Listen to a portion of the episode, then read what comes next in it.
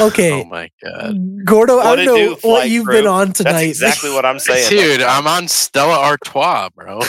Do your reviews at Kroger. what did he say? The one to Abe, has, Abe hasn't even read the chat. Abe, have dude. you read Abe's the in, chat at all? Abe's in for none of these reviews actually got posted. Just Oh, just, dang it. Just He putting it out there before Abe. gets Gordo says he left a review for Kroger. Was walking down aisle five, looked to my left and noticed this dude. Didn't think anything of it. Suddenly, I slipped on a banana peel looking like Mario Kart. Yoshi boys represent. And this Oh, man, in the oh, in the dad chat. and this man, five foot eight, red beard, bald head, grabbed me and saved my life. Suddenly, he was gone. I swear he looked like his name was a president's name. I don't know. Was he an angel? Probably. Please tell me you put it on there. For the love, dude. please tell me you did it. I'm not trying to get anybody promoted.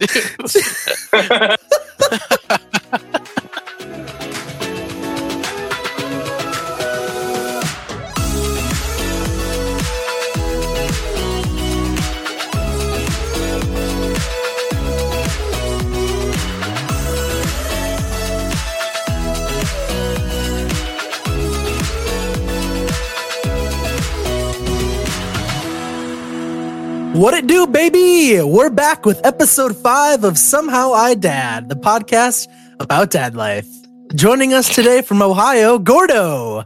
Hello. From Arkansas, he's back, Abe Phillips. Hello.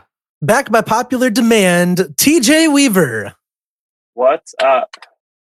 And joining us uh, straight from the hospital, Sir Tyler Giddens. Yo, what it do, flight crew?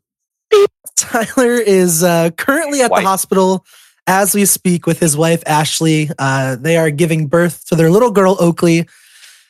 Tyler, how any updates? How how's it going? How are you? How's Ashley?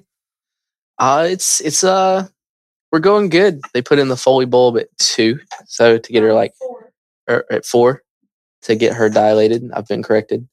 Um, He's Um, already wrong. If you hear a beep or a heartbeat in the background, that's just the machines. Uh, don't worry about it. She's she's a okay.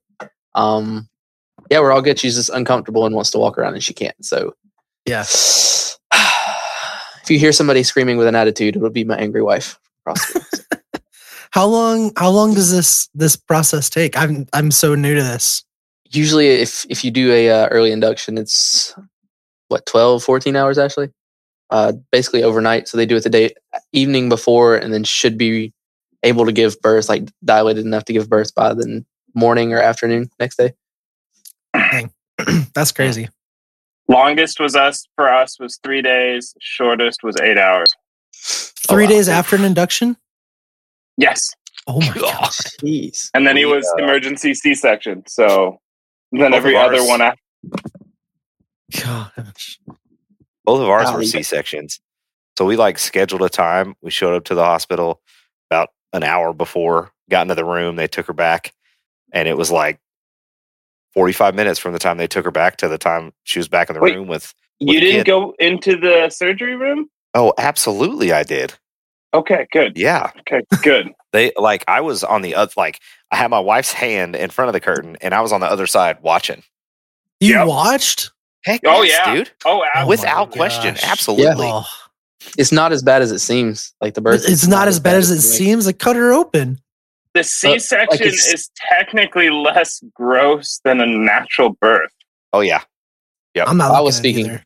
I was speaking from the natural birth point because she didn't have a C-section, but it's not as like gross as it seems. It isn't super gross. You will want to punch a doctor though. Yep. Because he's like gonna get- causing your wife's discom- discomfort, and she's like whimpering, and I'm like, motherfucker. Yep. Yep. You're gonna you're gonna want to fight somebody in there because your wife is gonna want to fight you for Mm. doing this to her. Well, so As a husband, it's the most frustrating thing in the world to be like, my wife is in incredible pain, and I can't do a single thing to help. Like it is Yeah. so powerless feeling. So yeah, I wanted Yeah. to punch a Yeah, doctor. it, it, it'll make you want to put a hit out on the doctor, but don't do anything yourself. Just call the goat man. well, he, the goat man's not going to do much because he got hit by a cop. So oh yeah, Fair. you did. yeah, Yeah, so but the goat- thing with the goat man though is I think he lays eggs.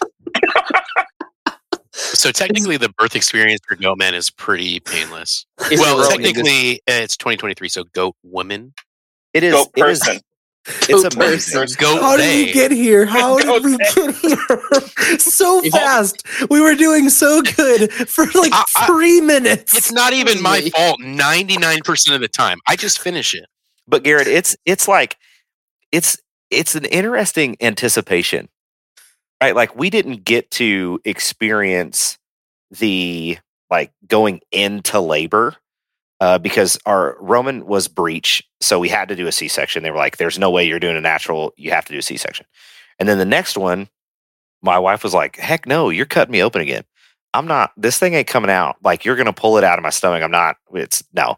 And me, I was kind of like, "Yeah, cool, all right. That's you know, that's that's fine with me." But like, it was like the baby comes out, and you're like, "Oh man, like I don't really know how to feel." Then they hand it to you, and it's like, uh, I have to. Uh, what am I supposed to do with this thing? Like, I'm supposed to keep it alive now? Like, it is a totally different set of emotions. And then your wife's crying, and she like, it's it. It took us about a week to kind of settle down from after having the first one of like, okay, Hey. First one, yeah, it doesn't feel real. I have At a all. question, yes, a genuine Sure. question. How hard was it for you guys? So it's kind of a weird question that I don't think anybody talks about in being a dad, but something that I noticed after having three kids was it's really hard for me to bond with them between like when they're born and probably right up to like six months when they can start interacting with you. yes. And I, I, I just wondered if you guys felt like that was natural because I always felt like I was selfish. Like, like this, th- this little human is not interacting with me, so I, I can't. It's not that I don't love. Like, it's instant love, it's instant joy, it's instant everything that you ever thought of. But it's like, it's so hard. Like right now, when like I look at Evie and stuff like that, it's, it's like, oh my gosh, I love you, and she shows it back, and she just looks at me like, oh my god, you're my dad. But like before like the last couple months like it's really hard for the dad i feel like to, To, feel that connection. so, yeah so then you're going through like almost mourning the loss of your wife because she's hmm. overtaken by like taking care of this little human being and then you're also like i don't know how to interact with this little human being Yeah. so No. i just was wondering like what your guys' thoughts were on that honestly because i feel like Ab- that's something that like dudes don't talk about Yeah. Absolutely. First kid, especially, because you're like, that's my wife, and she has zero time for me. Like, Yep. I- I'm not even saying like anything physical. I was just like, I miss first kid. I miss uh, just it being the two of us, and then second kid, less so. But it was still like now I've got the oldest one because my wife has to take care of the youngest one, the the new baby, and you get that kind of almost almost. It's gonna sound really bad, but almost you resent it for a little while Absolutely. Yeah. yeah and Yeah. then and then you get yeah you get that the eyes open the little happy chortle when they see you and it clicks but i i'd have to say i i have to think that it's most if not all fathers because we're not doing anything for six months yeah there's nothing i can do i can maybe change a diaper You're an errand boy. yeah exactly I, I think we feel. I think we. Yeah. take care Dude, of the wife I still we- remember. I still remember. Like I, I was so terrified to talk about that with, with dads, Yeah. right? Because I'm like, for the first few months, like I'm holding him, and I'm like, I know I love this kid, and I know that this is like supposed to be like, I'm supposed to just be just enthralled with all of this emotion and like I would do anything for you and I would have but Yeah. I remember the first time it was like it hit me like a truck and I'm like I'm like crying like you know those I've uh, like I'm at the front of the altar, snot, just crying. like the first time, it was probably around six or seven months or so when Roman, like, I like kind of came around the corner and I was gone for like, I think it was probably because I was gone for a couple days traveling for work. Um, Yeah. and I came home and it, he like looked at me and it, we like made legitimate eye contact because the first few months they're like, you know, their eyes are just all over the Mhm. place. And Roman was cross eyed for like the first month. Um, and so we like made this was the first time we made super like connected eye contact. And he Yeah. like did this little like squeal kind of giggle and his whole There was body shook. recognition that that's dad. And dude, I I literally just got goosebumps talking about it because it's probably one of my most cherished memories with Roman of like that's the Wow. first TJ you said it perfectly. That's the first time he's like dad. And that's when to be honest, that's when I really first like felt like the weight of the responsibility of raising this kid, right? So Yeah. I think Garrett, I think, or sorry, uh, Gordo, I think that was a perfect, you know, just a perfect question because that's a that's kind of a terrifying thing. That's to not talk in any dad book. No, it's not. No. No, it's not. It's not in that Dr. Spock's book, bro. Garrett, have you read that? no. Wait, Garrett can read. What did you what did you guys do to like combat that that feeling? Honestly, nothing. That's Nothing. Nothing. Nothing. that's the first time in 12 years I've talked about it. To be honest with you, I. It's not.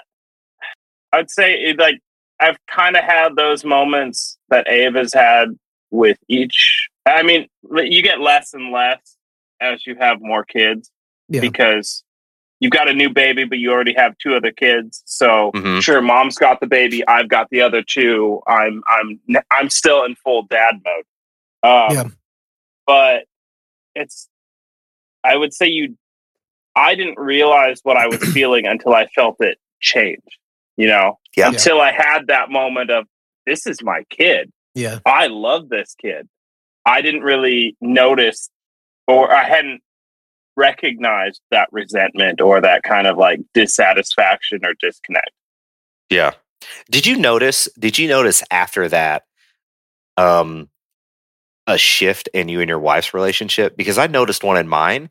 Because the first few months, it was like, it was I would we had the kid and and I was still attentive to Roman, but my wife was still my main focus, right? Of like.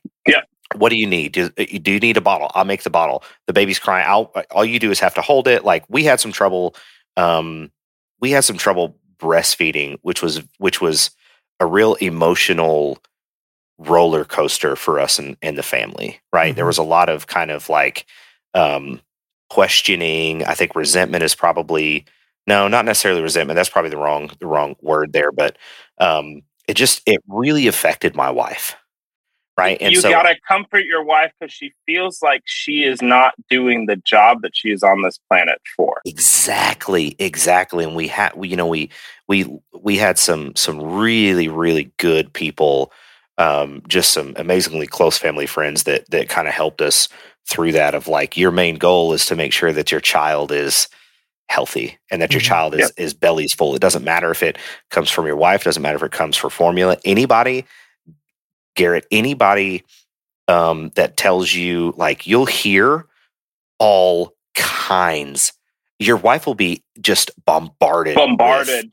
with, oh well you don't you don't breastfeed you formula feed and it's and it's and it's they're not directly saying you, you're you know you're not doing a very good job as a mom Yeah. but that's how she's going to take it right Okay. and so you have Wow. to be ready for She's gonna feel like she's a failure. exactly it is and it's going to be a whole new set of of emotions and that adds to the like unseen resentment that you might have. If you're like this kid came into our lives and it's supposed to be like people make it out to be this just astonishing amazing thing and to be clear yes it is right? However Yeah. there are so many new things that you're having like you're going to see a, a side of your wife that you've never seen before Hmm. right? And it's going to be just relearning how to connect with that side of her. Yeah. Um, and I'm gonna be honest, the first one for the first few months is going to be tough, Yeah. right? Yeah. Like people who say it's all sunshine and rainbows. Sorry, but it's bullshit. They're lying. It's, Yeah. it's Yeah. not. Yeah. It's No, not. It's it- how do I communicate with you? You start to like, you're not going to sleep, not because your baby's up, but because any noise that your baby makes, you're going to sprint and make sure they're breathing. Like that's what I do. That's what I did. I mean, I That's still do that. and My youngest is like is three. Like I have definitely woken up in the middle of the night just and done the while I'm up. I'm gonna go check on the kids, make sure they're okay. Like it, that Finger doesn't check. go away. Yeah. Finger check, finger underneath the nose. Do I feel hot air? You're alive. Okay, sweet. Now I go back to bed. Yeah. You just walk in and Or- make sure they're breathing. Like just look at their chest and see if it's Dude, moving. yeah. It's like pitch Pull the black, and I'm blankets just staring at up. their You chest. see the you see the favorite stuffy on Go the bring it in ground. the You pick it up. Uh huh. Uh Oh my gosh! They've got a Jeez. foot out from underneath the blanket, and you're like, they're probably freezing. I need to cover them up. But then as a dad, you look at it and you're like, I should tickle that foot. Absolutely. But no, but no, I don't Yep. want to be awake. I don't Yeah. want them to wake. And then they're going to be terrified that something yeah. came out from underneath their bed and tickled their foot. Like, yeah. Yep. But no, all that to say, everybody in your life is going to become an expert on your kid, and you can't listen to them all. oh yeah. mm, No. Oh, yeah. That's God, that's so. That- let's say let's say that one more time because that is such that is such an absolute fact, man. There's going to Yeah, be so many people that bombard you with this is how you're supposed to do this. This is how you're supposed to do that. Like we've just recently got affirmation on on a few things with with Roman. He uh, discipline is doesn't there's not one thing discipline wise where he's like, "Oh, please don't do that." It's it's uh, just very like today it was I took his Hulk Lego away. And Yep. I was the worst dad in the entire world. I can't believe you did that to me. Well, dude, you can't hold your Lego. Eh, you're not you don't aim well enough while you're peeing. You're not gonna hold your Lego and try to pee at the same time, dude. You took Like, his Lego away for peeing with his dude. I still pee with my Legos. Not when he's trying to aim And with you two still hands and a Lego ball. and one. There's no shot. I can, there's no shot. I Marissa, can Marissa can Lego now. confirm that I do miss the ball. Yes, I should put my Legos down. You guys are right. I mean, Abe's right. Abe's right. but yeah, you'll you'll find things that that work Yeah. and find things that work for you guys. That's that's the most important part. And Yeah. and we're just now finding out that there's another my wife has a coworker has a 4-year-old and we're talking about how aggravating he was over the last few days of like he's just all over the place. He's a ping Yeah. pong ball dude, just getting smacked all over the place, wants to do a million things at once. Um, and you'll feel isolated until you start to realize that, like, oh, other four year olds do the exact same thing. okay, so he's he's not that bad. all right, good. Yeah. TJ and um, TJ and Abe. Obviously, Tyler's in the hospital right now, and he's having his second little girl. And TJ, you got four kids. Abe, you got two. What would you tell Tyler right now with going from one kid to the two kid transition? Like, what? It's a good question. I know I definitely got. I know I definitely got thoughts on that, but what do you guys? Yeah, spill the beans with that. What do you guys think on that? What is the best advice that you could give Tyler right now? So in three days, he's prepared to take his little girl home and be a father of two. Get a second Uh, car seat. I mean, I need to go buy one I hope right they now. already have that, or I'm calling CPS too. Um, honestly, I would say one to two was the toughest transition out of all of the like one to two, two to three, three to four. One to two was the toughest because as a dad, you now have to take more ownership because a lot of the time, um, when it's just a single kid, your wife's got it handled. Like, at like she's nurturing, she's going to take care of the kid. Now you have to watch over the oldest one so she can take care of the baby. And uh, that was that was for me uh, what I dealt with. yeah. Um. Man. I mean, I would I would probably say for for me it was I don't necessarily remember to be fair like the transitional period. Um I think it was really like kind of what we talked about earlier about kind of that resentment piece. I really wanted to make sure with with Cora, who's who's our daughter, our second one. Um, I just really wanted to make sure that I included, even though even though Roman was like two and a half, um, I really wanted to make sure that he was included in everything that was going on. Right. I didn't want I didn't want him to resent his sister, even though obviously he wouldn't you know, I didn't want him to get jealous. Yeah. Right. Like Yep. so the big thing was making sure that even though we were, you know, we I scoop the formula, put it in the bottle, and let him shake it up and and take it to the you know his his sister and and all that kind of stuff. And that was really like I think I hyper focused on that and mm-hmm. kind of didn't necessarily give Mel enough attention through that whole thing because it was kind of like instead of us really being a team, it was now more of like, okay, you've got her, I've got him. Or we would switch Mhm. right? And I'll take care of her, you take care of him, but just making sure that um you know that we were even really with our time across the board and if we had to do something specifically for sister that Roman knew, hey, this is why we're doing this, right? Like you're a part of this family, you get to do these things. Um Yeah. And there was a lot of toy buying. as, as well. Uh you know we and just making sure that roman knew that hey we still love you like it nothing nothing changed. She's just another part of the family and and all that kind of stuff. So i wouldn't say that the transition from one to i'm never gonna unless we adopt right we'll never get to we'll never get to three. So uh well i don't want to say never you know god's got his own plan and if it happens then i'm gonna have some questions but um Surgeries heal. uh yeah I we, have we two buddies who have had that happen to them. i don't Do you don't- know the emotional toll again. that three vasectomies has on a person? snip snap snip snap, snip, snap. snap, snap, snap, snap. oh my god. Yeah. bro we'll have to we'll have to on a on a future episode we'll have to talk about those Oh, because boy. that was quite the I didn't experience get one. That is. Pro- oh that- i did I would say I don't want to say it's the biggest, but it's it's pretty up there on some of my biggest fears. Dude, I don't think I'll do it. I had a guy that I worked with at the car dealership back when I worked for Toyota that like he he he went and got it done on his lunch break.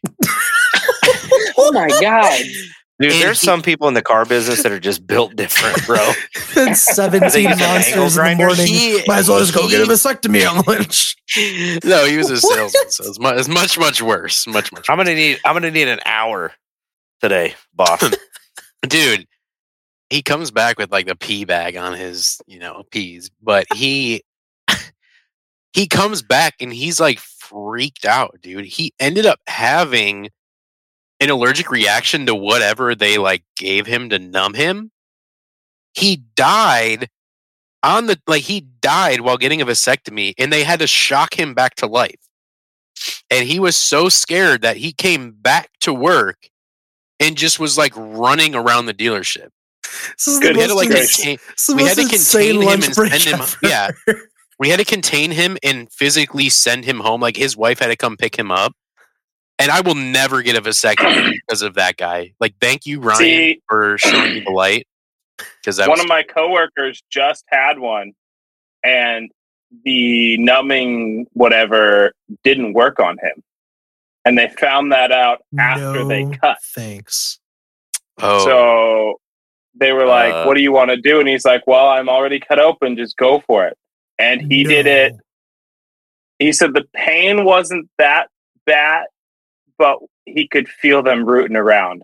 I won't go into graphic detail. And he said it That's was enough. horrible. That's that's yeah. far more than I was hoping for. They for. put they put me to sleep. Yeah. amen, amen. They- So They yeah, put- maybe put me go to for a sleep. That's That's general, my that's what I would do. reproductive Dude, put me to sleep for a organs. a week. gen- Yeah, literally, and he had to take a week off work because he couldn't walk, and it- it was it was not pretty. my God. I- I'm uh, 100 percent comfortable saying that I would stay celibate for the rest of my life based off of No those two stories. 100. percent I'm totally cool with it, dude. What? dude. But there's Correct. nothing. There's My KD nothing will be like, like iron blanks and 1.5. not have to worry about it. Yeah. Anyways, um, yeah, they put they put me to sleep, dude. I went to the hospital. I said they put me to sleep. Wow. I told the doctor, He like, was in a coma for nine months. it's a weird. great story. I woke up and I'm on a podcast. Um, And that's when you really- lost your hair. it's a, yes, part of it. Oh. Part of it. Yep. Uh, Yep. I dude, it was I knew like going into it it's it's just weird. You know, like Yeah. you're standing in the doctor's office, he's like, "All right, drop them." You know, and you've had Yeah. like physicals and stuff before, but it's not It was as- more it's- intimate Yes. The- That I got a freaked me out, dude. right before COVID, and then they canceled it because all elective procedures were canceled because of COVID and all that stuff. So thank Mhm. God for COVID. COVID happened because God didn't want me to get a vasectomy. That's what I, I saw. Appreciate that. I agree. that. I honestly agree. I got But yeah, it was tingles that- all over from that- that. honestly, Tyler, that. I have a question to drop back in. Drop back in.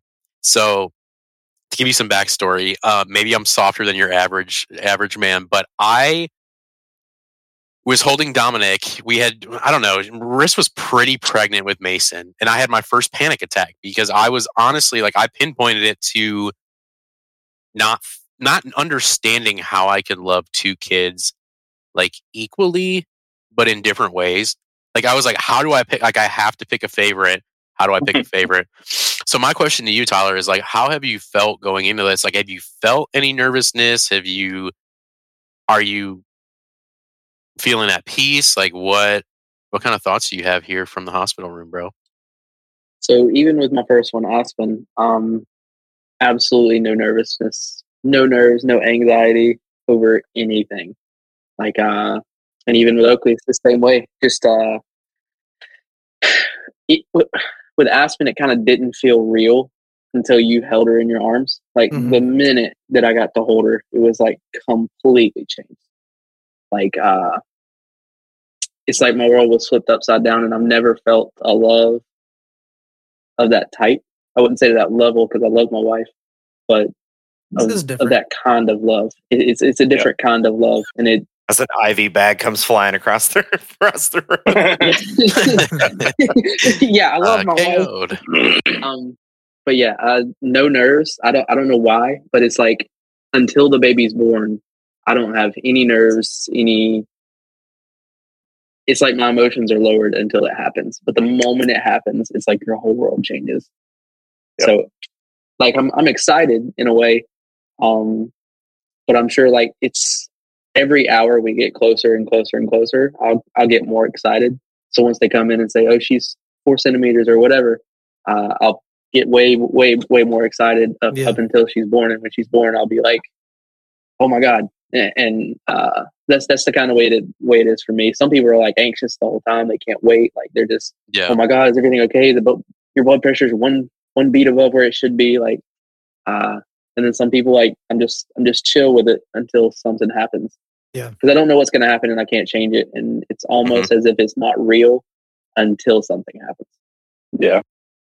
It's is it for weird a weird thing that happened to me when pretty much on each kid is each time there was a new kid, I felt like I loved my wife even more. Like as the kids increased, my like it, it- seeing Oh, your yeah. wife as a mother hmm is so insanely special.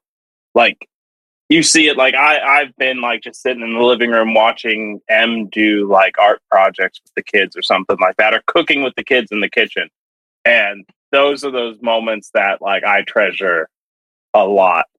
Oh yeah, And- dude. So Oh, yeah. even more like it, I never felt like I was going to not be able to love my kids equally. Um, but I will say I definitely loved my wife more each like with the kids. Like seeing her as a mom was huge. Oh, yeah, I guess I wouldn't say. Oh, sorry, Abe. I was just gonna say it. It's like I, I would say there's no bigger attraction. Yeah. That like when she's mom and good, watch out now. Like Yeah. kids, you're going to bed early. Hey yo. But Yeah. yeah, that's vasectomy. yes, sir. yep.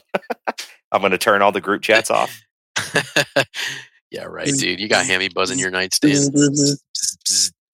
yeah. Babe, get on. I wouldn't that's say good to that. hear Uh, that you're not nervous or anything because it can be daunting, but that's awesome. yeah, oh, that's I good, would. man. Yeah. I wouldn't say necessarily that it's a, a bigger love. I would say that we love differently as we grow. So like we got married super young. Um, she was we were 19, 20, 19, 19 and 21. So like we were really young when we got married. So it's like every little thing that happens in your life, you're growing together, you're growing up together. So uh, I think it's just maturing and different things cause you to love your wife differently. Yeah. Like the things that Who- made you love her at 19 aren't the same that's Yeah. going to make you love her at 29. That Absolutely. that actually that conversation came up at church because my wife did a catering event uh, for like some small group kind of thing. They hired her to make lasagna for the group, and uh, so I, my wife, I had just come off stage. We had like a, a fifty minute worship set on Sunday, second service, which was gnarly. Um, Awesome. and so I get a text from her and she's like, Hey, are you available to help me? I'm about to be at the church. Can you help me get the lasagna upstairs to the loft? And I was like, Absolutely. So I help her get it up. I help her get back in her car. And one of the newer married uh, wives at the church, she was like, I just love that you and your wife look like best friends. I'm like, Well, I mean, she is my best friend. And she goes, I know, but not all couples see it or act like that.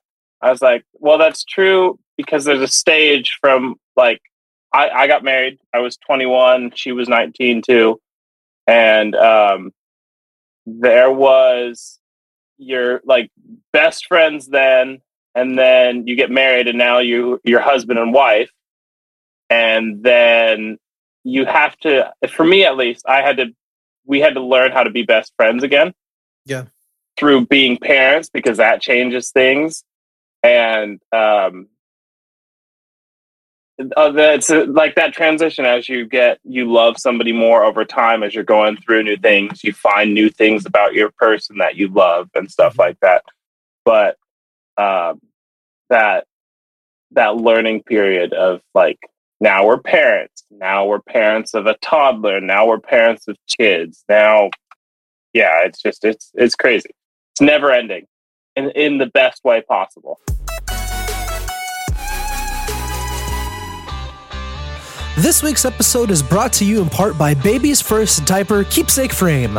Introducing the Baby's First Diaper Keepsake Frame, the perfect way to cherish and preserve those special first moments with your little one. This beautiful frame not only showcases your baby's very first diaper, but also includes a space to add a picture, making it a truly unique and sentimental keepsake. This hermetically sealed frame keeps it moist for years to come. The baby's first diaper keepsake frame is easy to use. Simply insert the first diaper and display it proudly on your baby's changing table or wall.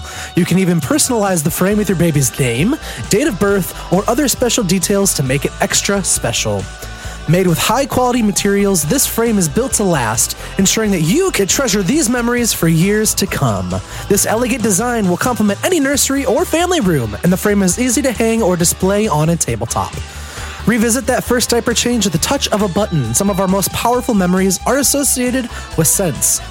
This keepsake diaper frame lets you relive those precious moments of baby's first bowel movements in vivid detail by releasing a cloud of perfectly preserved scent. Don't let those special first moments slip away. Capture and preserve them with Baby First Diaper Keepsake Frame, a must have for new parents and a wonderful gift for baby showers, christenings, and more.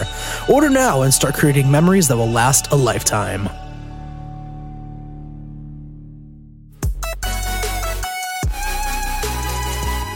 To uh, shift gears here a little bit, uh, what's happened? Uh, what's what's happened since our last Dadcast? What's been going on in your guys' lives? So I want, I want to go first because it's just really going to piss Abe off. Um, what? Dude, if you bring up Goat Man, I'm gonna I'm gonna lose it. Okay. No, he wrote a I'm not book of bringing- dad A jokes. cop hit him, dude. And you don't even hear about it on the news, okay? Yeah, dude. No, so so what happened is uh Mainstream media. my wife just sent me a picture. News. I'll share it in the group chat later. Um Of Goat Man? yeah, of Goat I knew it. God She bless. seen him? CT in a sweater? Yes, yeah. Yesterday we uh we did a little project with Aspen where we made uh like pink chocolate covered strawberries for uh yeah, dude. for Valentine's Day. Dr. Pepper. So we made those and this was at like six thirty. So Oh, no. she had four. She had four Oh, and then she had a Dr. Pepper and she had some nerds. of course. And then she went to sleep. She went to sleep 30 minutes later. Oh my gosh. How does she do that? I don't know. How does she do that? I told Ashley, I was like, you might want to comb it down just a little bit. She's like, nah, she's fine. She's going to bed. I, the thing that scares me most about this story is like this sounds like my childhood, like in a nutshell. So by 30, she's gonna be full blown into Goatman stories. Honestly. Like, that's where we're Stop. headed. Like I was on I was hooked on Dr. Pepper by the time I was like four or five. It's like all I drank. Mm-mm. I went to the hospital, they it was like a Dr. Pepper Mm. IV. It was every everything Mm. Dr. Pepper. Was Dr. Pepper your physician? He was, dude. oh had- my god. We had Mr. Pibb. we had Mr. Pibb. Dude didn't even get his Dude. degree. Dude, Mr. Pibb, though, honestly, he was a good substitute. Like going to the movie theater and getting a large Mr. Pibb and having your mom pay ten ninety nine to get refill on it. like, there's nothing better. It was honestly. always the biggest cup you ever got all year long. Oh yeah, like I that think you fit in movie the cup theater drink. holder. Yeah. Yeah, Mhm. you're just getting condensation and cold legs Two, the entire your, movie. your kid, two hands, two Yeah. hands. Your fingers can't even touch around it. It's like Dude, our Yeah. kids are so our kids are so spoiled with recliners in the movie theater. Like they have Bro. no Right? idea. We used to sit on like those metal chairs from Just lawn Buford. chairs. Yeah, literally lawn chairs like screwed together with drywall screws. and no padding. And yeah, absolutely many no padding. The screen was upside down both ways. Well, uh, also in addition to that, we uh, we signed her up for gymnastics, which she's been begging for for like a year since she found out what it was. She loves flipping and turning, and she's like, "Turn me upside Yeah, down, because Daddy." you give her 'cause she wants to do nerds a at six thirty at night. Of course, you do. Exactly. she's got to get that energy out somehow. So she loves that. So we called and got her signed up. We bought her a little gymnastics leotard, and she's been doing front flips. She is super, super excited about it. So that's going to be super fun. She starts in two weeks. Nice. So she's gonna love that. And um, she finally called me old. I went. So I told, told some of you guys I went and played basketball yesterday. So like my back's hurting, like I'm, I'm sore, and uh, I bent down to pick something up. I was like, "Oh, my back hurts," and she's like, "That's because you're old, Daddy." I was like, "Oh my god!" She I was knows. hurt. She knows. I was hurt. Man, So, he uh, gets it. I think so. I was going to talk about this, and I think this kind of transitions into kind of what you were saying about gymnastics. So, um, so last last time we recorded, um, I was babysitting my wife's little sisters while her parents were in Hawaii. Um, so there was beautiful pictures of Hawaii. Um, but so we're babysitting them, and one of the nights we took uh, her oldest sister, who's in fifth grade. Um, she has swimming lessons. So we, t- we drop her off at swimming lessons and we go to sit like in like the balcony section of where you know where the parents sit to watch their kids swim.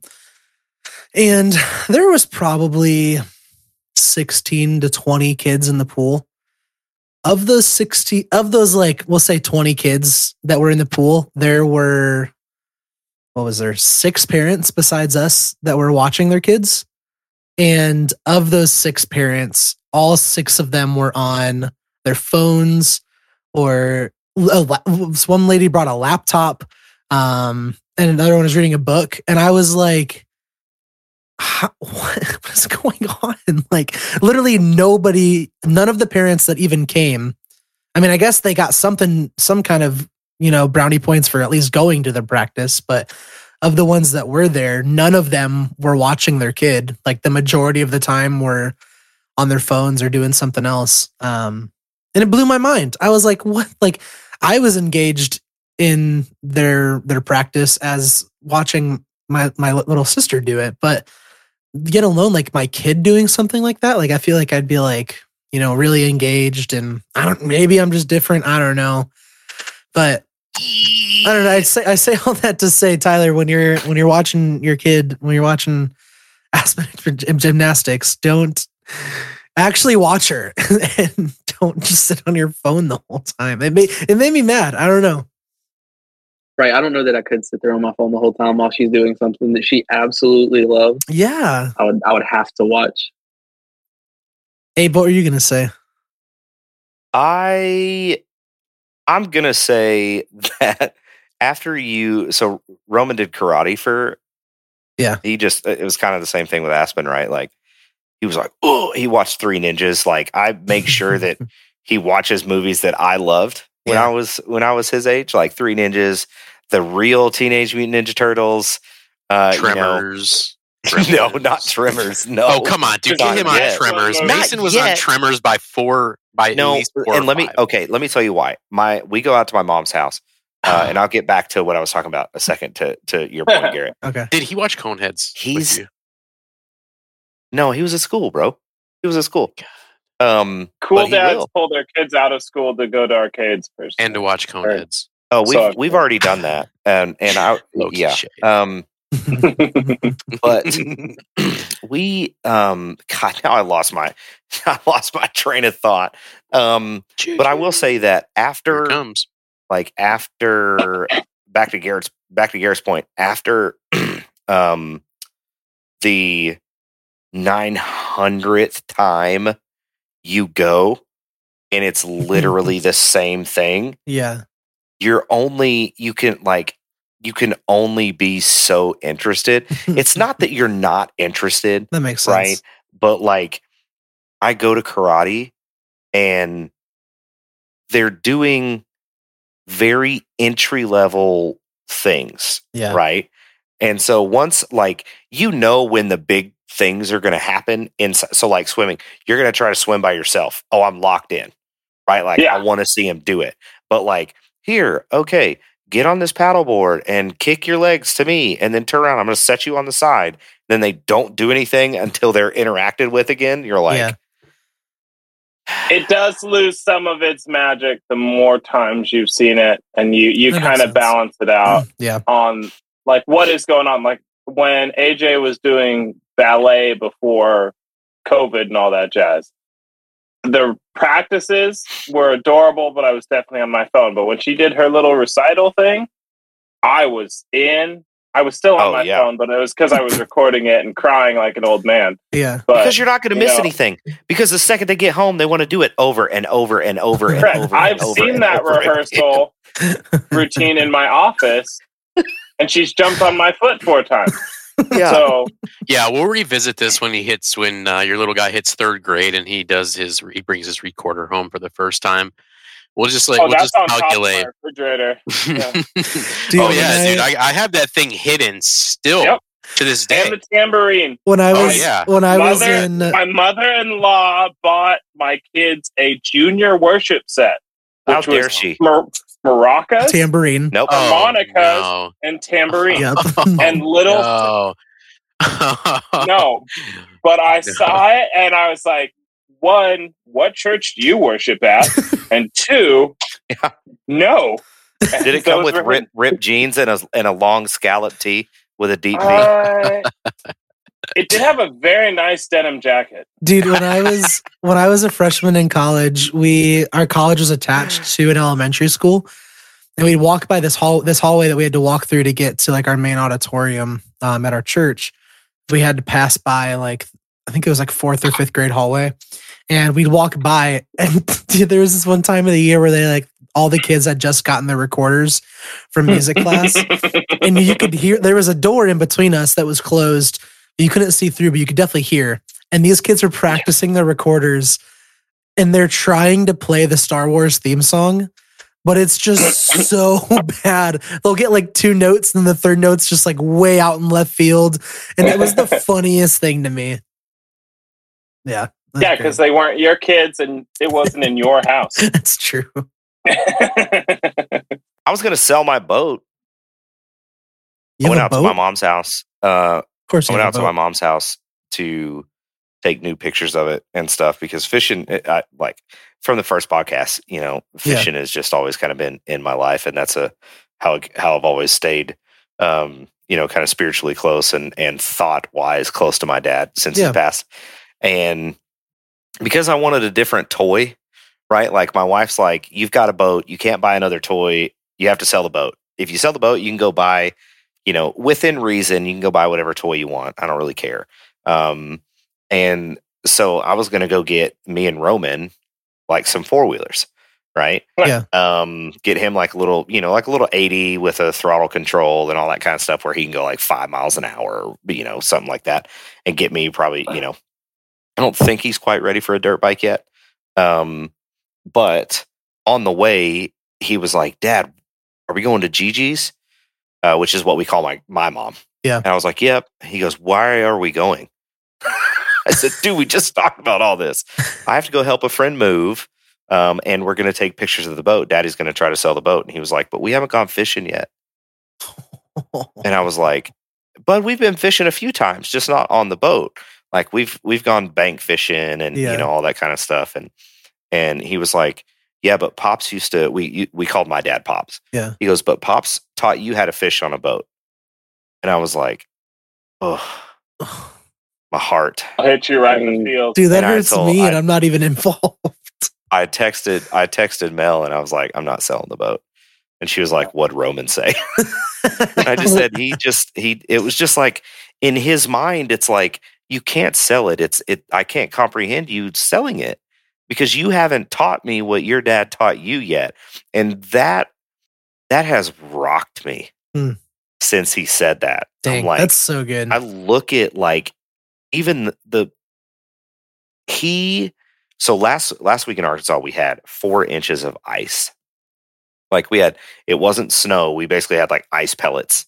yeah. And we got four inches of it. So we were locked in for like five days.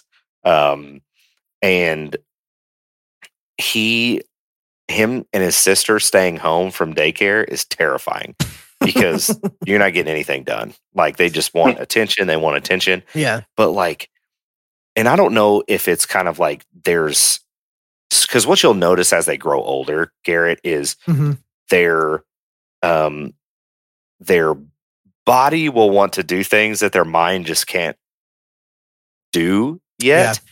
And then all of a sudden they'll catch up and it's like they've learned all this other crazy stuff so quick and you're like, how did you know how to do this? It like just snaps. Yeah. And I guess that that happened because he has been playing with his um he's been playing with like his imagination has just exploded Yeah. lately. Like and he wants to play you know with his Black Panther and his Thor and his Captain America and his Yeah. dinosaurs and yeah. he's just making up all of these things and he's got toys strategically placed and um, he's got Magna-Tiles and he's been building like extremely symmetrical like mirror images Wow. of with these and it's just astonishing Yeah. so this whole week he has been the best he's ever been hmm right? Uh, very Wow. respectful, Yeah. listening well. Like sister will spill something, and he's like, "Okay, sis, we got to go get a towel. Here are the towels." Like cleaning it up and and everything. So much so that um, he got a this like stuffed froggy from daycare, and it's like you get froggy if you are the best listening kid. Uh, you're the most respectful. There's like a lot of things you got to do. It's like a prize. Yeah. Like you don't. Not Yep. everybody gets it. And so he got Froggy on Friday and he got to keep him all weekend. And so we got to go like do to Chuck E. Cheese and take pictures with Froggy at Chuck E. Cheese, you know, all this kind of other stuff. Um, and then he comes home today and he walked through the door and he was just bawling. So I'm thinking he got in trouble on the way home. Mom jumped on him. If dad jumps on him, he just is kind of like, okay, sorry, dad. If mom jumps on him, it's like, just crushed. Uh, and some kid, um, his best friend, who he calls him, uh, said that he had dumb shoes. He had dumb socks at home. He had dumb pants. He had a dumb shirt. Dude, and a where does this kid sweatshirt. live? Where does this kid live? I swear But- to God. This this this kid doesn't understand. He's a little bit younger than Roman, and so he doesn't understand like what he's saying. But He's Roman, about to. Roman knows.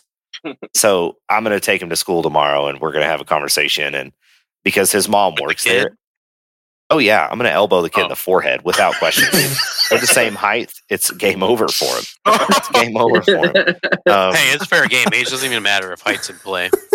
and so it was just like it was so gut wrenching, dude. Yeah. And so we had to have a conversation of like, dude, like people sometimes just do mean things, right? There's Man. you may Yep. not have done anything to deserve it, Yeah. and people eh, like people just do mean things. So it was like so it was such a flip How did he take from that the last week where he was on you know cloud nine and he was great and all this kind of stuff, and then he just like it really hurt him. He like lounged around Yeah.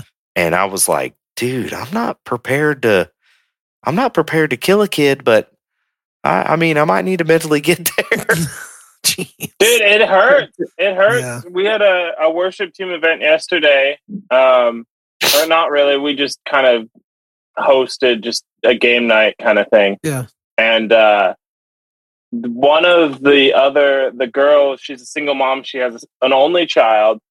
And he, my youngest, Levi, who's only three, um, he wanted to grab a toy that was his that was being played with by the older kids and this other kid is probably like nine? Uh-oh. and uh so levi being levi the youngest not that we're like encouraging the baby of the family kind of thing but he grabbed his toy and took it back. It's his toy it's kind of the rule that we have in the home you should share but at the end of the day if it's one of your toys from like your birthday it's your toy you can offer a trade for that toy or you Yeah, can, yeah, that's if you good. were- if you were playing with it you know it's your toy at the end of the day um, which you've got to have those ground rules when you have four kids um, but the, this only kid this only child like yelled like true yell at my youngest Jeez. and did the I was playing with it and I hear it downstairs and the dad fuse kicks in and Mhm. I go upstairs and do the hey, it's his toy. Um, he can play with it. And it's uh, well, he wasn't playing with it anymore. Did he bring it into the room and then walk away to get another toy and then come back because it was like a a GI Joe Jeep?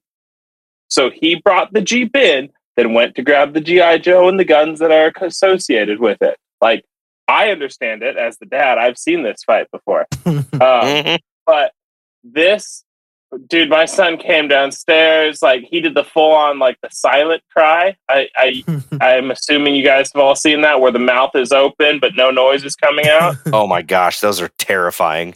and i hate them so very much but uh it was in that realm of the my ch- child who shouldn't feel this devastated is devastated right now like for a solid few hours was just not inconsolable but he was just like you could tell that it was sitting in the back of his head he got yelled at for wanting to play with his toy And By just like, somebody that he probably doesn't know super well either. Nope.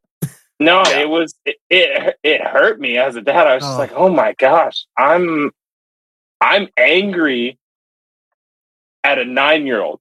Like angry, like almost like get out of my house angry. yeah. And I'm like, "Dude, I got to I got to get it under control."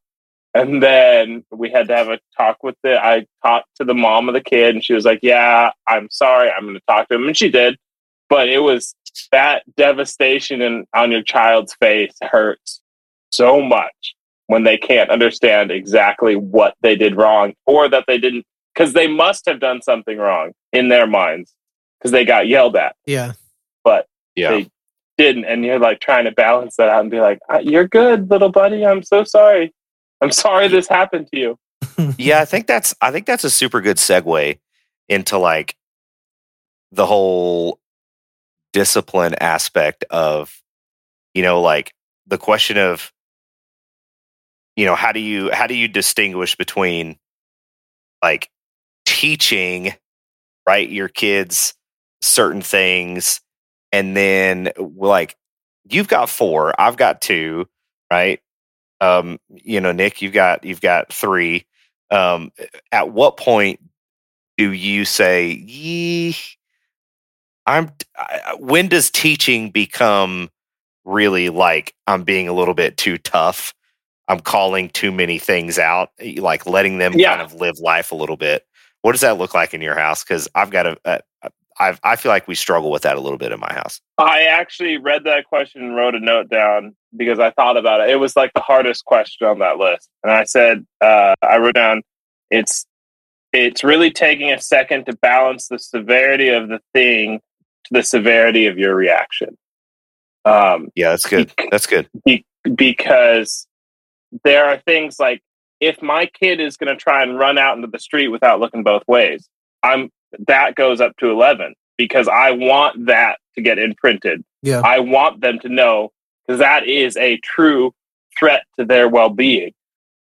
But if it's I'm going to sound like a broken record. If it's they haven't cleaned their room and I've told them for 3 days, it is not worth like truly like you got to if if if the only thing they're doing wrong is not is being kids like getting distracted wanting to play with their toys instead of picking them up my reaction should not be in excess of the crime quote unquote committed you know that that's that's a great way to look at it. Yeah. That's a great way to look at it. My dad was military. Um was my mine brother- so i'm pretty older sure i know where was- this is going my older brother was military. So my dad lived by rule of 3. Like I'm going to ask you, I'm going to tell you and then I'm going to make you. Um sounds so I- familiar I only got to level three a couple times. Uh, it was I equated it. What did I said this to somebody the other day? Uh, Like Jurassic Park when he talks about the raptors testing different parts of the fence. like that was that was me. That was me growing up, and so that's been probably to to be fair. That's been like the hardest part for me. Is like I I just I it's my job and I'm learning th- I'm learning how like how far off I feel like I am from from raising a, a little girl to raising Roman, right? Because I've got a little man, right? Yep. And Yeah. only I I am the only person equipped in my house to raise him and teach him manly things yeah. Yep. right and so one of the things that like i i've tried to be an pretty even across the board of in like as i think you said it well as like severity of reaction towards certain things um i did i did lose it a couple weeks ago and i you know we could i could tell that story a little bit later but um but i've realized how soft i am with cora um, and me and my wife had a conversation, uh, you know, a little while back of like, hey, there's there's things that I can never teach Cora ever because I'm not a woman. I don't understand emotionally sometimes how to connect with things. Like I um I swatted Cora the other day um because she's and I say swat for everybody listening it was like hitting her with a feather on her on her diapered butt. Okay, um, and I'll we'll put CPS phone number in the chat for y'all if y'all want to call. Um, but she thinks it's funny when she has a, her her cup. She's she's doing really well mm-hmm. drinking from a regular cup and mm-hmm. not like a not a sippy cup, but like one with you know that's got a lid and a mm-hmm. straw type of thing. Yeah. Um, but she's like open regular little cup, and she thinks it's hilarious to take a sip and then spit it out and dump it. and I was like, That is pretty funny. girl, like I know if Roman did that, I'd be all over him. Yeah. Like you don't do that. That's disrespectful. You're this is how you're going to clean it up, and you're not going to get anything to drink until you realize that we don't do that, right? Um, well, Cora did. I let Cora do it three times before I was before I got to that point, and I've realized now that she's starting, she's getting old enough. She's going to be two next month. She's getting old enough to understand when she's not supposed to do things. right? Like, because she'll just kind of give you that side eye and do it anyway, you know. Um, Yeah. And so I like, um, you know, I gave her a little a little swat on the butt, and like she just looked at me with pure devastation and just lost it. Right, mommy hold you, mommy hold you. You know, Oh, and yeah. Mel was like, "What happened?" I said, "She's dumped her milk out three times," and she goes, "You let her get to the third time." like you would have done that with Roman, and that's where I was like, "Oh no!" like I'm treating them different, you know. And so yeah. that's that's the hard part for discipline for me. It's super tough because it's your little girl. It is- Yeah, But there's Oh, also totally- something to be said for learning what type of discipline each child responds to. Yeah, because you point. can't discipline them all the same. Like my oldest son is a stern word is enough to set him straight. Like the tears come in, everything happens. Um, my oldest daughter is a brick wall. She cannot be reached once she's set her mind to something. She's the swat on the butt to snap her back to reality.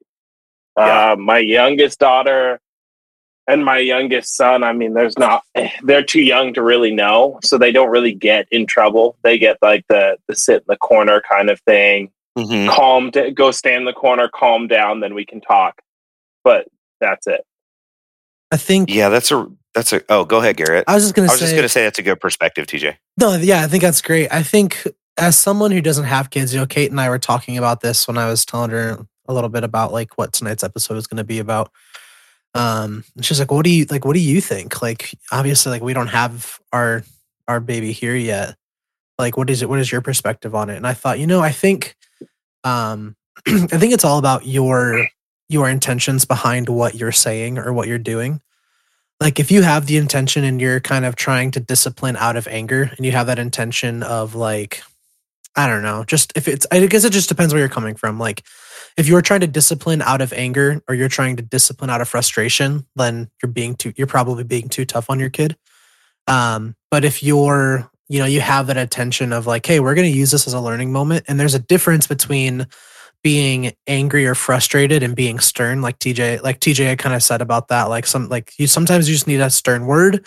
Um and i think there's a difference between being stern and being you know frustrated or being angry and i think it's about just your intentions behind what you're doing and making sure that you're not acting out of anger or frustration and you're trying to use every moment that you can as a teachable moment um, and not something that you can use as like a i'm going to take my frustration out on you because of this Mhm. You got to be well aware too. I think of like how long it takes you to like process information. I think is something that like you have to really kind of be aware of. Like for me, I think when I'm angry, I the way that I process information is like I have to at least give myself 25 minutes to really fully comprehend like what is going on in this situation because I'm not seeing it clearly. Like the saying seeing red like that's how i am for 25 minutes on any situation that frustrates me like i know i just have to give myself a little time to think it through Yeah. and so I, I guess for me you know some i've realized a lot especially getting in like the teenage years with with dominic and mason and and they're they're like 12 and 10 so it just seems like the teenage years are coming a lot quicker than they were when we were younger and eh, so I, I've come to realize, like, I had a situation a couple days ago where initially, like, when it was brought to my attention, I was upset about it. You know, I looked at it and I was like, okay, this situation, like, warrants me to be pissed off. So I got to be pissed off. Well, I took probably like 25 minutes to assess the situation, think about when I was 12 years old, my conversations with my buddies, different things like that, just kind of going through, like, analyzing the situation and I realized I was like, okay, I know exactly what I'm going to do. Like, I'm just going to let him know. And I remember back to a conversation I had with my dad when I was 12, and I'll I'll spare the details on the podcast, but like I clearly remember the conversation, and I clearly remember the embarrassment that I have mm-hmm. and I so I thought to myself, okay, this I think that's going to be enough to fix this situation. So, you know, I shared my findings of the situation with with um one of my sons and I was like, "Hey, here's what I here's what I came across. You know, here's what I found. Here's what I think about it. What do you think?" And just the pure like terror on his face that I knew about the situation was enough. That was it. That was enough for him to correct his behavior and go, "Oh my god, I never want to have to look at my dad again that way." And him know that I was talking like this through text message and it could be something that could suspend me from a Christian school that I go to. So I think it was enough for him to realize like holy crap. You know, and and so it's it's that was it. That was the end of the conversation. And and I was like thinking, I'm like, okay, what do I do? Like, I want to take his Xbox away. I want to whoop him. I want to like get the belt. Like, I am so mad right now. And I think that was enough to clear it up. In you know, just driving home this morning during our devotions, just like the need for repentance. So kind of following up the discipline with like some sound advice on like, hey buddy, here's here's what we do moving forward. Like we don't beat ourselves up. We don't feel guilty. Like, yes, there's punishment. Yes, you're grounded from such and such for this long, but you know, really trying to just give yourself time to assess the situation. Like I one of my biggest advice to any dad that's like me is just give yourself time to process the information because Mhm. 99% of the time you're going to be too overwhelmed to process it right then and there. Go find like just go find that quiet spot and think about it for a few minutes and proceed from that point. So that's all I got Yep. I uh that's funny. I, I saw this this ad for this new show on Hulu literally 10 minutes before um we started recording and I I was about to just look it up but I can't remember the name of it. But it's some it's some TV show that they take like these different kind of parenting styles and they like ask these parents questions about how their kids handle this or how they handle that and then they'll like show like live footage of like um, you know, like a natural kind of parent that doesn't want to push too hard on their kids. Like they'll take them and put them at like a fine a fine dining restaurant, and like their kids are just like kind of throwing fits because they don't have food that they like, and it's just showing like how these parents respond. Um, That sounds like a horror show. but I'm really interested to watch it now. I think it's going to be super interesting. I just but, got anxiety even thinking about that. Exactly. but all that anxious to already. All that to I need a say, the guy, Pepper. the host, the host of the show is Look at the like he says something along the lines of like at one point is like you know my my best advice to parents when it comes to discipline is you know first put them in a timeout. And i and i guess this is kind of the younger kids. You can't really put middle schoolers in timeout. I, I don't know. But like put them in a timeout f- like first because they need to like have some time to cool off they need some time to think about what they just did but second you need time to think about like what just happened. You need to process uh, what's going on and how you're going to respond. And i think like gordo even saying that like you have to take like he takes some time like i think that's like i that's key in like i think anything with discipline is taking some time to assess okay what the heck just happened? Yep. what the heck am i going to do? And how do we move forward In all of that, listening to it, I was like, sometimes teaching moments for your kids are just as much of a teaching moment for you too. Oh, Like- without question. Yeah. Oh, 100%, dude. We are learning how to be dad while they are learning how to do life at the Yeah. exact same time. Yeah. Somebody, I can't, I can't remember who said it, but somebody was talking about how, um, I think it was maybe TJ or Nick, but not, or I think it was actually Garrett talking about disciplining out of anger and, and frustration. Yeah. And, and a big thing in which I think we've probably like gone ditch to ditch in this, um, because growing up, my dad, um, my dad was in Vietnam, severe PTSD. So any talking about emotion was never, never happened. Like it was not a thing. Um, and so when I say ditch to ditch, like we've, I've definitely disciplined out of, out of anger and frustration uh, because typically it's like the twelfth time that I've asked you not to do that. so I'm I'm I'm fed up. But uh, you know something that we uh, we do that is very important to us as as a family unit is um, even if we get to that point, it's even if the discipline has already happened, it's it's circling back around and making sure that um, that they understand the emotion that was coming out um, and helping like telling them like hey we're learning the same way that you are. So Yeah. dad was very mad but i'm not mad at you. I was i was mad at what was happening so it's Mhm. not you that i'm specifically mad at i'm just mad at what we call a situation you know trying to explain you know you're trying to explain to a four and a half year old what a situation is is not, you're not going to get anywhere right but I thought he isn't he a person? The yeah. What'd you say? the situation? Like the Oh person? God bless. No. Um, but it's like to me, it's like I want those words and that type of vocabulary to be said around him. So as he gets older, we can start talking through like because he's starting to he's starting to learn like um just this morning actually um we didn't have any we didn't have any donuts for breakfast. Not like we eat donuts for breakfast all the time but he woke up and said dad i want a donut for breakfast. And i'm like sorry bud we don't have you know we don't have any donuts. You know you can have i can make you like a egg sandwich or which is like we just fry an egg put it on cheese on a piece of bread you know whatever Yeah. um, and he's like, I'm so mad at you. like, well, Yeah. hey, I'm, I appreciate you telling me how you feel, but why? Can you tell me why you're mad? Because you never get me donuts. Dude, shut up. You had donuts Friday morning and Saturday morning. Okay, get out of here.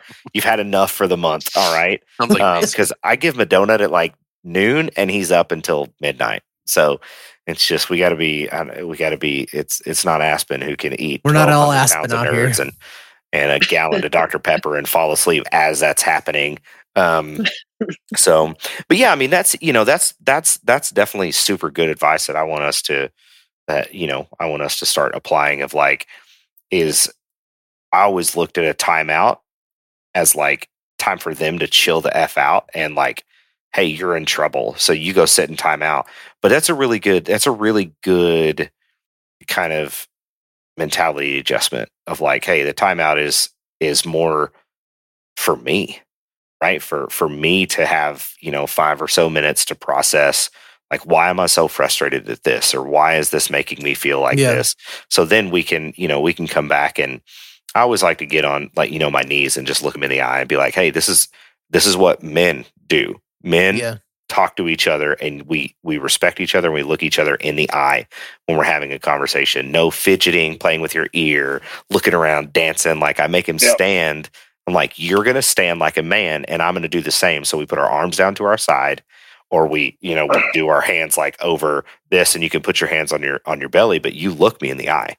Yeah. and if he looks away i stop until he looks back and we'll tell him like we're not going to we're not moving until we talk like men and so That- he's starting to he, he's kind of getting to the point now to where like after he gets out of timeout he'll come over and and stand he's like dad man to man so and it's Yeah. kind of like he's kind of That's like awesome. dad I love that so he's much. like he's like dad hurry up kind of like let me just go play right but it's still Yeah. like it's it's imprinting in him like hey this is what this is how you handle things when you're you know when you get older and you're a man you look them in the eye whether it's easier whether it's hard you show respect and then Yeah. you know the hard part is kind of getting my my wife on that same kind of discipline page of Yeah. like hey when you're disciplining him this is what this is how a man is supposed to be to whoever right? Like this is how you show respect and and that's one of the things that frustrates me sometimes because she doesn't she doesn't demand that respect from him just yet and so he kind of like walks all over her sometimes and that drives me up the wall And I think it's hard know. too because I think, like you said earlier, um, there's things that you can't teach Cora because Yeah. you're a man, and there's also things that she can't teach Roman because she's because she's not a, she's not a man. I didn't really get to share a piece, but I feel like I'm a uh, I'm kind of the tougher parent out of the two. Um, Not that Ashley doesn't discipline Aspen, but I'm just I think I struggle with that sometimes too, is being too tough on her because I am the most impatient person on the face of the earth. So like one mistake and I'm like, oh my God, why'd you do this? Like I'm just at a 10 automatically. And I have to I have to keep that under control sometimes. But uh yeah, I think everything that you said was pretty pretty spot on and things I have to apply to myself.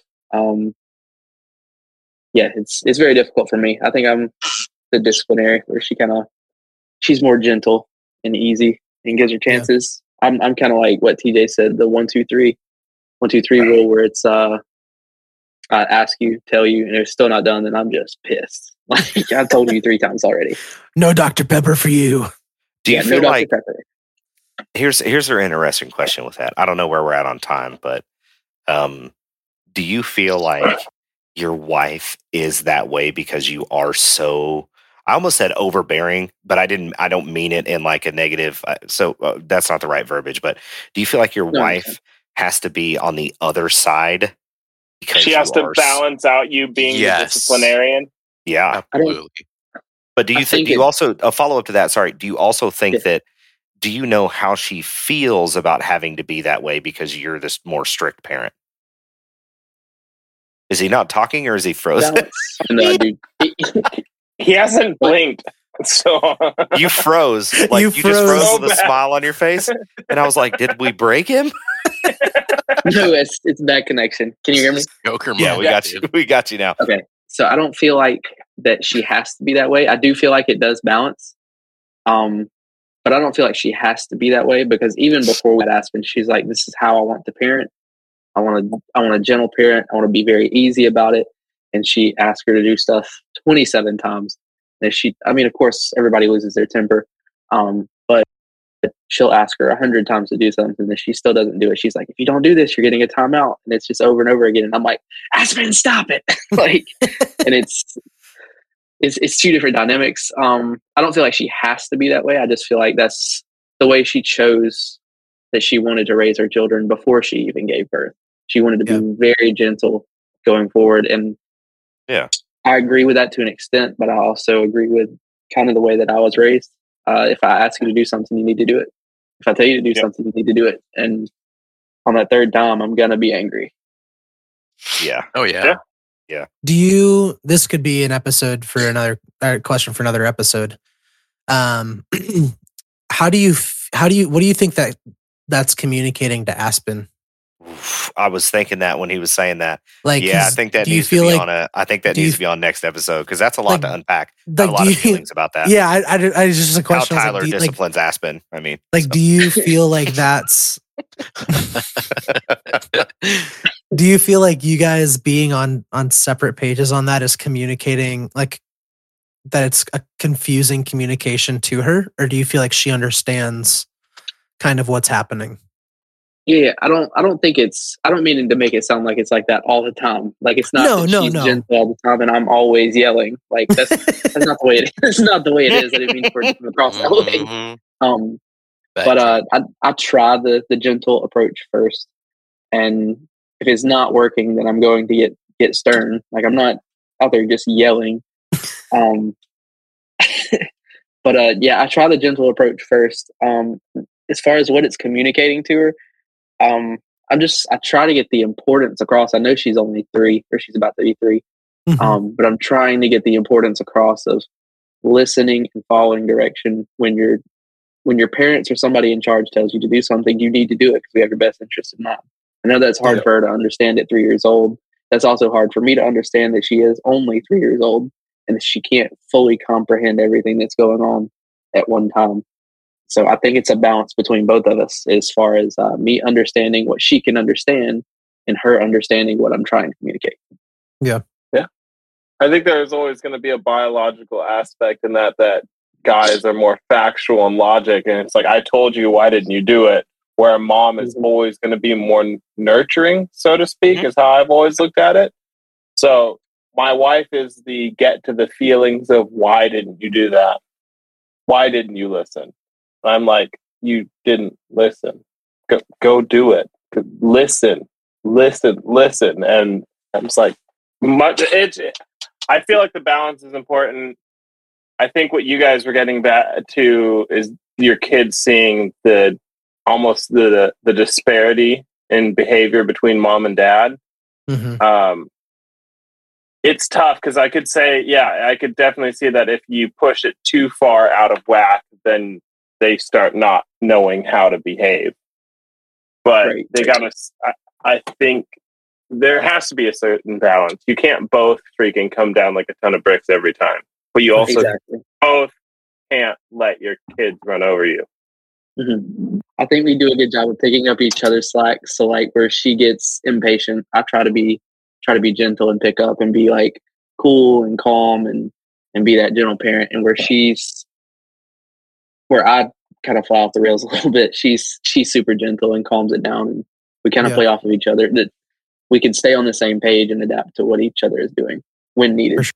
I know I've just I've just been observing honestly um this conversation and and I feel like I I I literally it was like two seconds ago and I can't remember which one of you said it but something about like balancing like you can't come down on you can't come down at the same time and I think that's something that just from Marissa and I having the background of being like you know middle school high school sweethearts whatever like we know each other well enough and like it's eh, we have this weird balance that's almost like natural on like some things she comes down on some things i come down on some things she's more great you know she gives more grace and some things i don't. So it's like it's just it's just communicating like the two biggest things with marissa and i are are communications and expectations like we always communicate and then we always communicate like our expectations of each other and so that way there's no surprises uh, you know and so yeah honestly like i, I think we there don't get me wrong like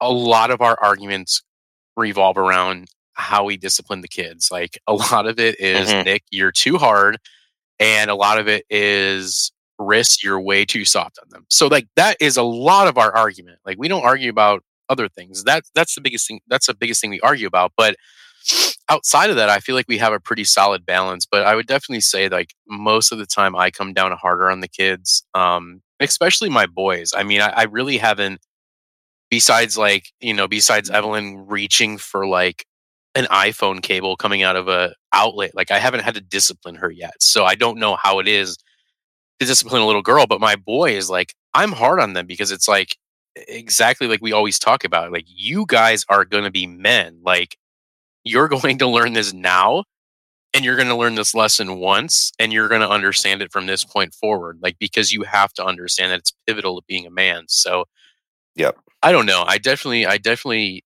come down hard on them but i've also taught them a lot of lessons out of just plain out stupid examples that i've set or done you know so i guess it's finding a balance and using yourself as an example point in in teaching them out of what you do but also making lessons out of what they do um you know to kind of to kind of keep them understanding that they're never going to reach perfection but they can reach a point where you know they're being responsible different things like that so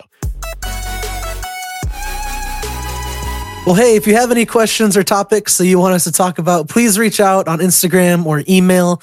I just want to say a special a special shout out to Austin uh, for for sending in today's question. Um, I feel like it really sparked some really good conversation, um, and we're that's what we're here for. We're here uh, for you guys and uh, just to have some good conversation. Uh, so I do appreciate uh, whenever anybody whenever anybody reaches out and gives us uh, a topic to tackle. Uh, thank you guys so much for listening. Please give us a five star review on whatever platform you're listening on, whether that be Spotify or iTunes or Apple Music or Stitcher or, Or Zune. Zune or MySpace or whatever you've got going on. Zynga, Dude, yes Pandora, if you for whatever reason believe in that. Um, Hey, LimeWire. Mixer. LimeWire, Mixer, whatever you've got. Uh, thank you again so much for listening. It it really does mean the world that um that you choose to listen to idiots like us just babble on for God knows how long. Uh, but yeah, you guys are the best. We love you. Uh, until next time. i'm gordo I'm Abe. I'm Tyler. We're so bad at this part. I'm TJ. And I'm Garrett. Remember that being good enough isn't the goal. The goal is progress over perfection. Let's all try to be a little bit better this week than we were last week. You got this. Love you. Bye. Goat man. Bye. Goat man, goat man. This man up to something.